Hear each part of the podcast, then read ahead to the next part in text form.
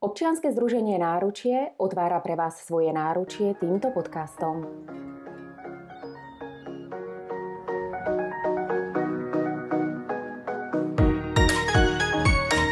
Som veľmi rada, že moje dnešné pozvanie opäť prijala psychoterapeutka Janka Bevilakva, s ktorou sme sa už stretli pri nahrávaní zaujímavých tém, ako napríklad duševné zdravie počas pandémie a nie len počas nej. A práve s ňou sme sa aj v minulej časti venovali veľmi dôležitej téme Máme doma zdravotne znevýhodnené dieťa. Ahoj Janka. Ahoj Jarka. Ak ste si ešte túto časť nestihli vypočuť, tak budeme veľmi radi, ak tak urobíte. Rozprávali sme sa spolu o téme, ako sa majú rodičia vysporiadať s tým, že majú doma zdravotne znevýhodnené dieťatko. Avšak v dnešnej téme sa budeme venovať práve vzdelávaniu zdravotne znevýhodneného dieťaťa a ako je to tu na Slovensku. Je to veľmi náročná téma s rôznymi názormi a cieľom nášho spoločného rozhovoru je práve priniesť pohľady z rôznych uhlov. Slovenská republika sa totiž ešte v roku 2010 zaviazala v dohovore o právach osôb so zdravotným postihnutím okrem iného, že bude zakazovať akúkoľvek diskrimináciu na základe zdravotne znevýhodneného postihnutia a zaručí osobám so zdravotným postihnutím rovnakú a účinnú právnu ochranu pred diskrimináciou. Súčasne zabezpečí, aby osoby so zdravotným znevýhodnením neboli na základe svojho zdravotného postihnutia vylúčené zo všeobecného systému vzdelávania a z bezplatného a povinného základného vzdelávania alebo zo stredoškolského vzdelávania. Zároveň, aby mali osoby so zdravotným znevýhodnením na rovnakom základe s ostatnými prístup k inkluzívnemu, kvalitnému a bezplatnému základnému a stredoškolskému vzdelávaniu, v ktorom žijú. Ale ako to vlastne je? Janka, eh, na základe tvojich praktických skúseností stretla si sa s rodičmi zdravotne znevýhodneného dieťatka, že by základná alebo stredná škola tento dohovor porušovala? Že neprijala takéto dieťatko a odporúčila mu aj, na, aj napriek nesúhlasu rodiča do špecializovaného zariadenia? Ja by som sa nevyjadrovala veľmi k tomu, že či to porušovala alebo neporušovala. Je tam taký ako dosť dlhý proces pri tom schvalovaní a prijatí toho dieťaťa, takže je to skôr o tom, že áno, v konečnom dôsledku sa mohlo stať, že bolo odporúčané rodičovi zvoliť predsa len špecializované zariadenie, ale je tam naozaj ten proces. Takže neviem, či sa mám už venovať aj rovno tým krokom, ktoré k tomu môžu viesť, alebo to bude tak trošku eh, pokračovať v ďalších tých témach. Môžeme, môžeme sa povenovať aj tým špeciálnym krokom, uh-huh. ktoré musí vlastne škola podstúpiť, aby to zdravotne znevýhodnené dieťatko mohlo ísť do tej normálnej základnej, prípadne strednej školy? Vlastne základná škola alebo stredná uh-huh. škola vlastne tým, že by prijala alebo príjma dieťa s špeciálnymi výchovno-vzdelávacími potrebami, tak musí mať vytvorené na to aj podmienky. To znamená, že v rámci napríklad už len toho školského prostredia, tam sú napríklad, ak je to zdravotné postihnutie, takže vlastne napríklad aj prístup bezbariérový, takže vlastne si musí vytvoriť tieto podmienky, ale Zároveň, ak je to vlastne dieťa, ktoré nemá zdravotný postih v rámci nejakého takého somatického, ale len mentálneho, tak tam opäť musí byť buď napríklad asistent učiteľa, čiže buď na to vlastne podmienky, alebo teda finančné nejaké rezervy to tá škola má, alebo si požiada o to grant, alebo respektíve požiada si o to vlastne školsko, ministerstvo školstva. Potom zároveň aj v rámci tej triedy. Tam je určitý počet detí, ktoré má byť na triedu. Samozrejme, už teraz nepoznám, ako to je teraz úplne legislatívne, ale tým, že vlastne prichádza dieťatko s takýmito špeciálnymi potrebami, tak sa znižuje ten počet detí. Čiže opäť vlastne ten eh, riaditeľ musí zvážiť, či je schopný vlastne rozdeliť tú triedu, alebo teda presunúť nejakú časť tých detí, alebo či vlastne tá napríklad učiteľka už nemá náhodou začlenené iné dieťa. Čiže, mm-hmm. čiže je tam trošku viacej takých ako komplikácií, ktoré vlastne predchádzajú tomu, aby, aby ten riaditeľ mohol vôbec rozhodnúť o tom, že príjma, že nie je to taký ako proces, že hneď prídeme a hneď to vlastne vieme spraviť, čiže naozaj je to kozdlhavejšie a niekedy sa nám stáva, alebo teda mám tu skúsenosť tým, že, uh, že vlastne ako keby tá škola si to zatiaľ nevie predstaviť. Že tam naozaj nielen je to nielen o tom ako technickom vybavení, ale vlastne uh, v súlade je s tým, že napríklad majú len jednu triedu, nevedia to rozdeliť, uh, nevedia si predstaviť, že by teraz aktuálne by bolo začlenené to dieťa, ako by napríklad to vnímalo aj to okolie, že je to tak ako nie je to len o tom dieťatku, ale je to fakt aj o tom okolí celom, aby sa aj to dieťa tam cítilo dobre. Takže sa tam veľmi veľa tých faktorov uh, pozerá len na toto. Čiže ten proces je taký a samozrejme ten rodič prichádza s nejakou správou, s nejakým odporúčaním, čiže ešte možno je potrebná nejaká diagnostika, doplnenie, aby to vlastne legislatívne zase sedelo. Takže je to tak ako fakt zdlhavé. Mm-hmm. Akými problémami sa potýkajú školské zariadenia, poradne, prípadne rodičia pri školskej integrácii, respektíve tom individuálnom začlenení? Uh-huh. I, i, niektoré z nich som vlastne už aj spomenula. Uh, čo sa týka napríklad ešte, čo uh, čo sa týka tých napríklad poradní, ja som tiež sama pracovala v poradni a je to naozaj tak ako náročné to tak ako zvážovať, lebo je, je to v konečnom dôsledku v záujme toho dieťaťa, aby sa cítilo dobre v tom, v tom zariadení školskom. Čiže nepodsuduje sa len dialekt, uh, dialekt pardon, intelekt, ale taktiež aj vlastne tie špecifické potreby, ak, čo znamená aj v rámci napríklad učiva, že sa ho musí vlastne nejakým spôsobom redukovať, prispôsobovať, začlenovať do toho. Čiže naozaj to začlenením. Mm-hmm. A čiže vlastne tie poradne pracujú pracujú s tým, s čím prichádza ten rodič, ale aj s tým, čo, s čím prichádza to dieťa. A či je napríklad aj to dieťa pripravené ísť do začlenenia, že, nie, že aj pre ňo je to náročné, alebo pre ňu byť v, e, v prostredí zdravých detí, čo je ako na jednej strane veľmi dobré, lebo ho, ho posúva vpred. Posúva ho vpred, mm-hmm. ale zároveň druhá vec je, že ak je to dieťa, ktoré potrebuje toho asistenta, tak má vlastne stále nejakú dospelú osobu pri sebe, už len tým vlastne iné oproti tým ostatným deťom, ktoré sú tam samé napríklad.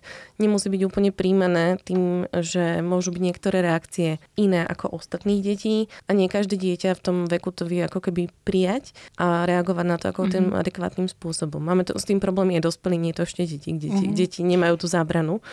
Áno. Takže je to taký proces aj prípravy toho dieťatka mm-hmm. na to, že, že bude trošku ako vnímané v tom prostredí inak. Možno to záleží aj to, od toho asistenta.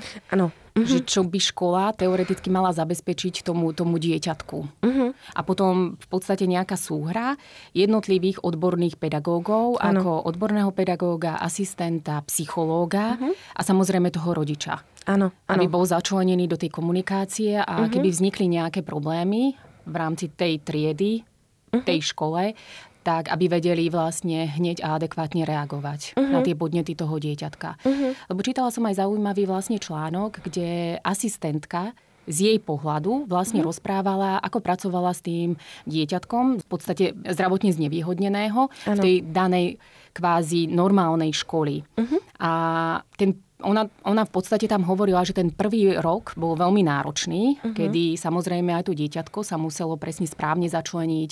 Tie ostatné deti tiež to mali veľmi náročné vo vzťahu, že sa pýtali rôzne otázky, prečo tu je, prečo ona má v podstate iný, iný rozvrh alebo iný, iný prístup k tomu vzdelávaniu, ale v konečnom dôsledku to veľmi dobre dopadlo, nakoľko potom tá asistentka nie len bola asistentka toho zdravotne znevýhodneného dieťatka, ale taktiež pomáhala tým ostatným detičkám uh-huh. pri ich ceste v rámci aj puberty, v rámci vlastne toho učiva, náročného učiva. Čiže, uh-huh. čiže keby možno aj takto škola pristupovala, že by, že by získala vlastne týchto asistentov uh-huh. a príde, bo, bola tá asistentka pridelená vlastne tomu dieťatku, tak možno by to pomohlo celej triede a celej škole. Uh-huh. Ako, samozrejme, uh-huh. môže to mať ako aj taký benefit, že, že to ako veľmi dobre zafunguje a že, že sa vlastne tá trieda ako keby veľmi s tým stotožní. Aj zomkne. Áno, ale je to tak ako... Ale je to, samozrejme je to individuálne. Je to Nemusí to individuálne. Tak byť, ale... A uh-huh. ďalšia vec, ktorá je tam ako keby trošičku je uh, tým, že ja sa pozerám na to cez, cez tých detí a s tými som pracovala primárne,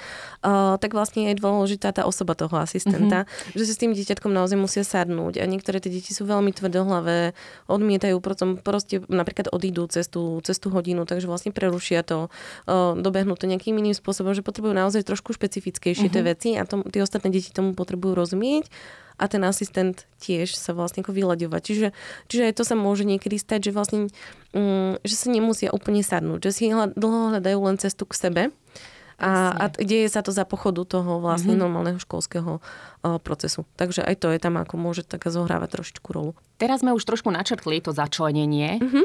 A ako sa pripraviť na tento proces začlenenia, respektíve čo si vopred odkomunikovať, s čím uh-huh. možno rátať, rôzne obavy, strachy uh-huh. rodičov? Uh-huh.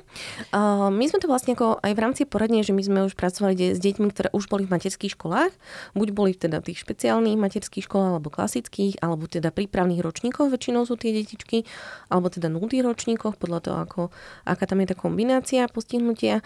A je veľmi dobré si to už uh, sa na to pripraviť naozaj tak, ako vravím, že pripravujeme to dieťa pripraviť sa aj sa, seba samého, že ak chcú tí rodičia vlastne idú do tohto rozhodnutia, že chcú tomu dieťaťu ako zabezpečiť vzdelávanie v eh, bežnej základnej škole, tak si to naozaj obehať. Ktoré tie školy napríklad ako, o, veľmi môže pomôcť, ak tá škola už má nejaké individuálne začlenené dieťa, alebo už s tým vie pracovať, vedia si vytvoriť tie podmienky, čiže môže byť ako keby tá cesta toho ľahšia alebo jednoduchšia. Čiže už má skúsenosti s tým. Má skúsenosti, mm-hmm. vie, že to funguje, že tie ako keby aj tie ostatné deti sú už zvyknuté, že sa tam pohybujú detičky, ktoré majú nejaké špecifické potreby a už je to proste ako keby aj tí rodičia. Čiže je to také ako celkovo, že tá atmosféra v škole je už trošku iná, ako keď tá škola ešte nemá to začlenenie. Čiže tam práve, ako som vravala s tým asistentom, s tými vytvorením podmienok a s tým, že vlastne ako keby sa predlžuje ten čas uh, aj toho rozhodnutia, že nie je to len tak, ako že prídem, rozhodnem, príjmam. Mm Čiže vlastne tí rodičia by sa mali ako už dopredu trošku pripraviť na to, že môže to byť také zdlhavejšie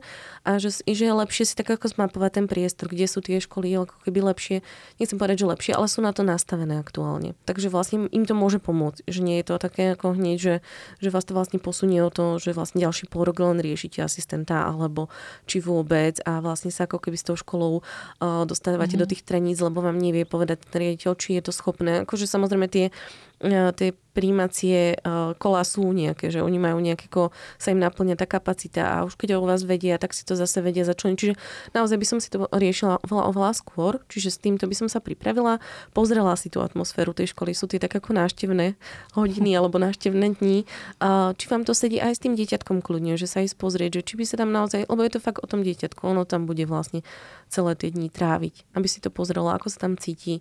A ja by som bola ako, taká ako pozbudila tých rodičov, že mať tu aj tú alternatívu, že ak by to nebola aj tá základná škola, ale skúsiť, dajme tomu, sú aj tie špeciálne triedy, napríklad v základných školách, kde to je napríklad s poruchami učenia, Čiže aj tie sú trošku zase inak, trošku nastavené a aj si pozrieť ako keby alternatívy, že či by to pre to dieťa nebolo dobré mať aj ako keby, uh, že nemusí tá špeciálna škola zase byť pre, uh, pre to dieťa ako to posledné mhm. riešenie, mm-hmm. dajme tomu, tak by som to nazvala. A myslíš napríklad, že sú nejaké predmety v škole, ktoré ano. sú obzvlášť náročné a vyžadujú si nejaký nadštandardný individuálny prístup?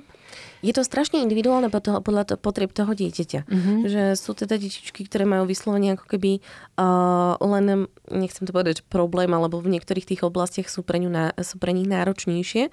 Čiže tam vlastne potrebujú napríklad toho asistenta a sú veci, kde to ako zvládajú relatívne sami alebo s nejakou menšou podporou. Čiže je to veľmi individuálne, mm-hmm. na to sa už pozera práve špeciálny pedagóg v tých centrách. Bude to Centrum špeciálno-pedagogického poradenstva, ktoré sa zameravia práve na detičky, ktoré majú znížený intelekt, alebo potom Centra pedagogicko-psychologického poradenstva a prevencie a tam sú už deti, ktoré majú normálny intelekt, ale majú nejaké špecifické poruchy. Napríklad poruchy uh, učenia, poruchy správania, čokoľvek takéto ako poruchy pozornosti. Mm-hmm. Čiže to tak trošku rozdelené. Čiže je to všetko vlastne na tej individuálnej. Hej. Niektoré dieťatko môže mať problém s matematikou, niektoré môže robiť niečo iné, čiže naozaj to vlastne už posudzuje ten špeciálno-pedagogický ústav. Áno, mm-hmm. presne tak. A ja som sa ešte trošku možno chcela vrátiť tie predložnosti, mm-hmm. mne to úplne vypadlo, lebo ja som skôr rozprávala o tom ako technickom alebo takom prípravnom pre tých rodičov. Ale ďalšia vec je vlastne to, že tí rodičia prichádzajú s tým, e, že sú tam tie naozaj tie strachy a obavy, ako to zvládnu. Nielen ako to zvládne to dieťatko, lebo je to fakt vyslovene o ňom, ale aj ako to zvládnu oni, lebo predsa len je to taká ako náročná situácia ustávať to, že že vaše dieťa je v niečom trošku iné ako tie ostatné deti.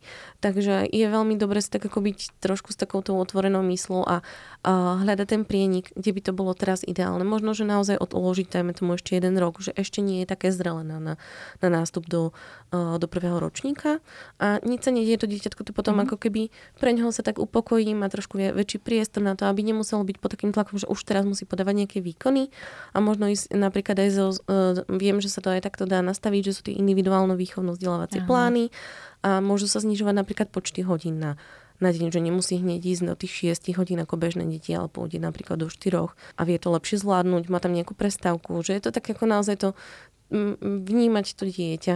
A keď je tam ten špeciálny pedagóg, tak ako on ho potom môže navnímavať na cesty hodiny, môže ho brať na práve, aj keď tam je ten asistent alebo nemá asistenta, vždy je to také individuálne, tak vlastne ten špeciálny pedagóg si vyberá na tie ako keby hodiny, že ktoré mm-hmm. ešte potrebuje tú špeciálnu pod, ako keby podporu. A samozrejme aj to, um, aj to vzdelávanie je vlastne prispôsobené tým potrebám toho dieťaťa a môže sa meniť. Čiže ako keby tí rodičia majú trošku obavu z toho, že ako to, aby toho nebolo veľa, má, ale mhm. zároveň majú to očakávanie, že malo by toto zvládnuť to dieťa, ale ono naozaj ide svojim tempom a prispôsobiť to tomu môže trošku tiež chvíľku trvať lebo ho spoznávame. Je to iné, keď príde napríklad na tú diagnostiku, keď je v škôlke, kde sa hrajú. Takže ten prípravný ročník je úplne napríklad skvelá vec pre tieto detičky. Určite. Keď prejdeme trošku vlastne uh-huh. do tých pocitov toho ano. dieťatka, tak v určitom veku dieťa môže získať pocit, že je iné ako ostatné. Uvedomí si, že nemôže robiť všetko to, čo ostatné deti, ktoré vidí, pozoruje. A ako správne by sme mu to mali vysvetliť? Uh-huh. Ono to vždy prispôsobujeme vlastne veku toho dieťaťa a je vlastne tej kapacite toho, ako by to mohlo ako mhm. príjmať. Mm-hmm. Čiže nie, nie, aj keď vekovo, fyzicky by mohlo byť ako keby nastavené, tak mentálne tam naozaj môže potrebovať trošičku ako detskýši napríklad e, tu reč alebo spôsob vysvetľovania. Uh, je veľmi dobré, ak to, ak to rodič alebo aj ako keby tie odborníci zachytia, zavnímajú, že už sa vníma ako keby trošku iné, odlišné, alebo že to počuje od toho okolia, akokoľvek. Je dobre sa o tom rozprávať, prinášať to a vtedy vlastne práve veľmi môže zafungovať uh, napríklad ten školský psychológ, mm-hmm. ktorý môže do toho kolektívu pomôcť nielen tomu dieťatku, ale tej, tej celej ako keby triede, pretože aj tým, ako rastú tie deti, tak si začínajú viacej vnímať, že to dieťa napríklad je pomalšie, nestíha, má fakt ako nejaké úľavy, aj oni chcú. Proste začne to tak ako trošku trieť a môže presne ako som vravela, že tie reakcie môžu byť potom zrazu tak ako neštandardné, môžu sa ako keby dostávať do tých konfliktov, musia sa trošku inak nastaviť. A je to ako náročné pre celú ako keby tú triedu. triedu. Takže mm-hmm. vtedy veľmi môže pomôcť ten školský psychológ a vtedy vlastne je veľmi dobré, ak je tá komunikácia, spolupráca medzi tým hlavne tým vlastne trinným učiteľom, školským psychologom a rodičom. Že si sadnú aj spolu a že to neznamená, že je to niečo zlé, ale že sa tomu treba fakt venovať. Odkomunikujú si to, porozprávajú a, a nájdu nejaké riešenie, ktoré... A ktoré bude špecifické práve pre to dieťa. Lebo ak vám dá niekto ako keby návod, že takto to funguje, tak to môže fungovať u jedného z desiatich, ale u tých deviatich to nebude fungovať. Takže je lepšie si naozaj hľadať niečo, čo je špecifické. A hlavne ten rodič, čo pozná, som to vnímala aj na tých uh, na tých diagnostikách, na tých ako stretnutia s tým rodičom, pozná si to dvoje, svoje dieťa, najlepšie je s ním stále, vie ako reaguje, na čo je citlivejšie, tak môže na to pom- ako trošičku upozorniť a môžu si napríklad v, tom, v tej triede už len triedna učiteľka dávať napríklad na to pozor, aby sa nedostávali do tých ako keby treníc, do tých situácií, ktoré vyvolávajú nepohodu to, u toho dieťatka. Uh-huh. A ako napríklad reagovať na prípadné posmešky od detí? No to je také ako veľmi náročné. Ja si myslím, že ako je, je to tak ako nejaká, nehovorím, že je to súčasť akož bežná, ale ja si myslím, že ako ke, ke, keby to tam nejako je. To je zase o tom, že ako je vnímavé to okolie na to, že či si to zavníma, že vním, lebo to dieťatko nemusí to ani vedieť pomenovať niektoré z tých mm-hmm. vecí, alebo je to fakt také ako si to môže introjikovať, že vlastne ako berie to za svoje, že je to také naozaj. Takže vlastne môžeme zase tým, že oni ako hovoríme teraz veľmi všeobecne, takže ano. každé to dieťa má zase svoje špecifikum, tak napríklad opäť zase s tou spoluprácou s, toho psycho, s tým psychologom si môžu nacvičiť, že ak uh, sa stane takáto situácia, ako má reagovať, čo má povedať, že nejde do napríklad nejakej agresivity alebo do výbuchu zlosti alebo že nejde ublížiť tomu dieťatku, ale že mu vie ako keby reagovať svojim samozrejme slovníkom tak, aby sa ukludnila tá situácia alebo že vyhľada teda tú podporu triedného učiteľa alebo asistenta, že ako keby, aby, aby sa nedostávalo do takej vlastnej vnútornej tenzie. Že je to ako náročné to ústať. Mm-hmm, určite. Áno, a ako napríklad naučiť, respektíve vysvetliť zdravým deťom, ako sa správať k deťom so zdravotným znevýhodnením. Uh-huh. Uh, to je tiež opäť zase taká, akože uh-huh. ono je to také, ja si myslím, že veľmi veľká práca je naozaj vtedy toho školského psychologa, že tú triedu alebo tú školský kolektív na to pripravujú. A aj tie deti same môžu prichádzať s tým, že sa cítia napríklad voči tomu inému dieťatku ako keby v tom také ako v menšine, v menšine v úvodzovkách niečom, že vlastne nemajú také výhody a je to aj nespravodlivé a necítia sa v tom dobre. Čiže ako keby trošičku je to zase ten ako uhol pohľadu tohto. Ale veľká práca tam je uh, aj cez toho rodiča, toho zdravého dieťaťa. Uh-huh. Vlastne to zdravé dieťatko sa zase učí o tom na, na tom, na tej takej komunikácii, že síce je to dieťa niečím iné, ale to neznamená, že vlastne je to nejaký nepriateľ, alebo že sa ho máme vyhýbať, alebo čokoľvek, že práve ich to môže ako stmeliť, ako sme to dneska aj nás načetli.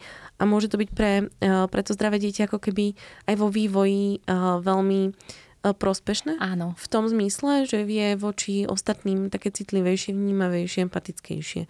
Aj na tie potreby tých druhých. Ale samozrejme ono to má svoj proces.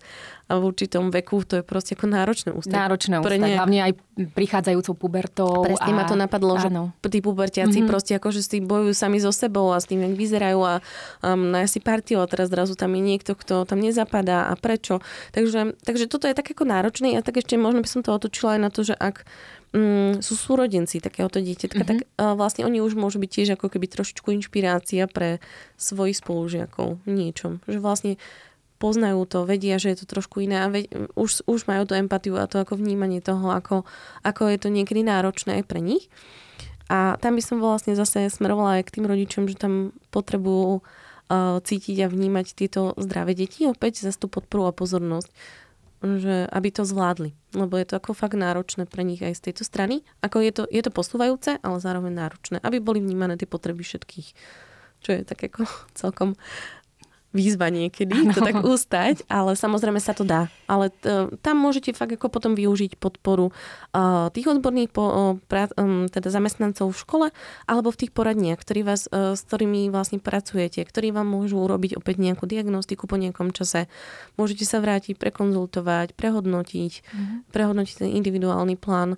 Takže jedno s druhým. Je to ano. sú tam možnosti. tým správnym smerom. Tak, aby to bolo najlepšie vlastne pre to dieťatko. Áno, presne tak. Uh-huh. Že to je vlastne fakt ako v konečnom dôsledku najdôležitejšie, aby Áno. sa ono cítilo dobre. Akurát tá naša záverečná otázka, že čo je v konečnom dôsledku pre dieťa najdôležitejšie. Áno, takže som to vlastne načítala, aby sa cítilo dobre a vlastne, aby ten rodič a celé to okolie, lebo je to vlastne súhra, veľmi veľa dospelých, ktoré do toho vstupujú, aby sa to dieťa cítilo dobre, aby bolo šťastné, spokojné, aby sa dokázali vlastne aj rodičia možno znížiť svoje očakávanie voči tomu dieťatku, že naozaj síce budeme napríklad to vzdelávanie z tej základnej škole, ale nepôjde tým tempom a niekedy to je naozaj dobré sa na to pozrieť, prehodnotiť to, že či je to dobrá cesta, že či to je pre moje dieťa dobré, či nepotrebuje predsa len trošku menší kolektív a že, mm, špeciálne vzdelávanie. A neznamená to, že to môže byť krok dozadu, môže to byť práve preto dieťa také, že sa uvoľní, upokojí sa a bude napredovať svojim tempom. To môže aj v tej základnej škole, môže aj v tom vlastne Áno. špeciálnom vzdelávaní.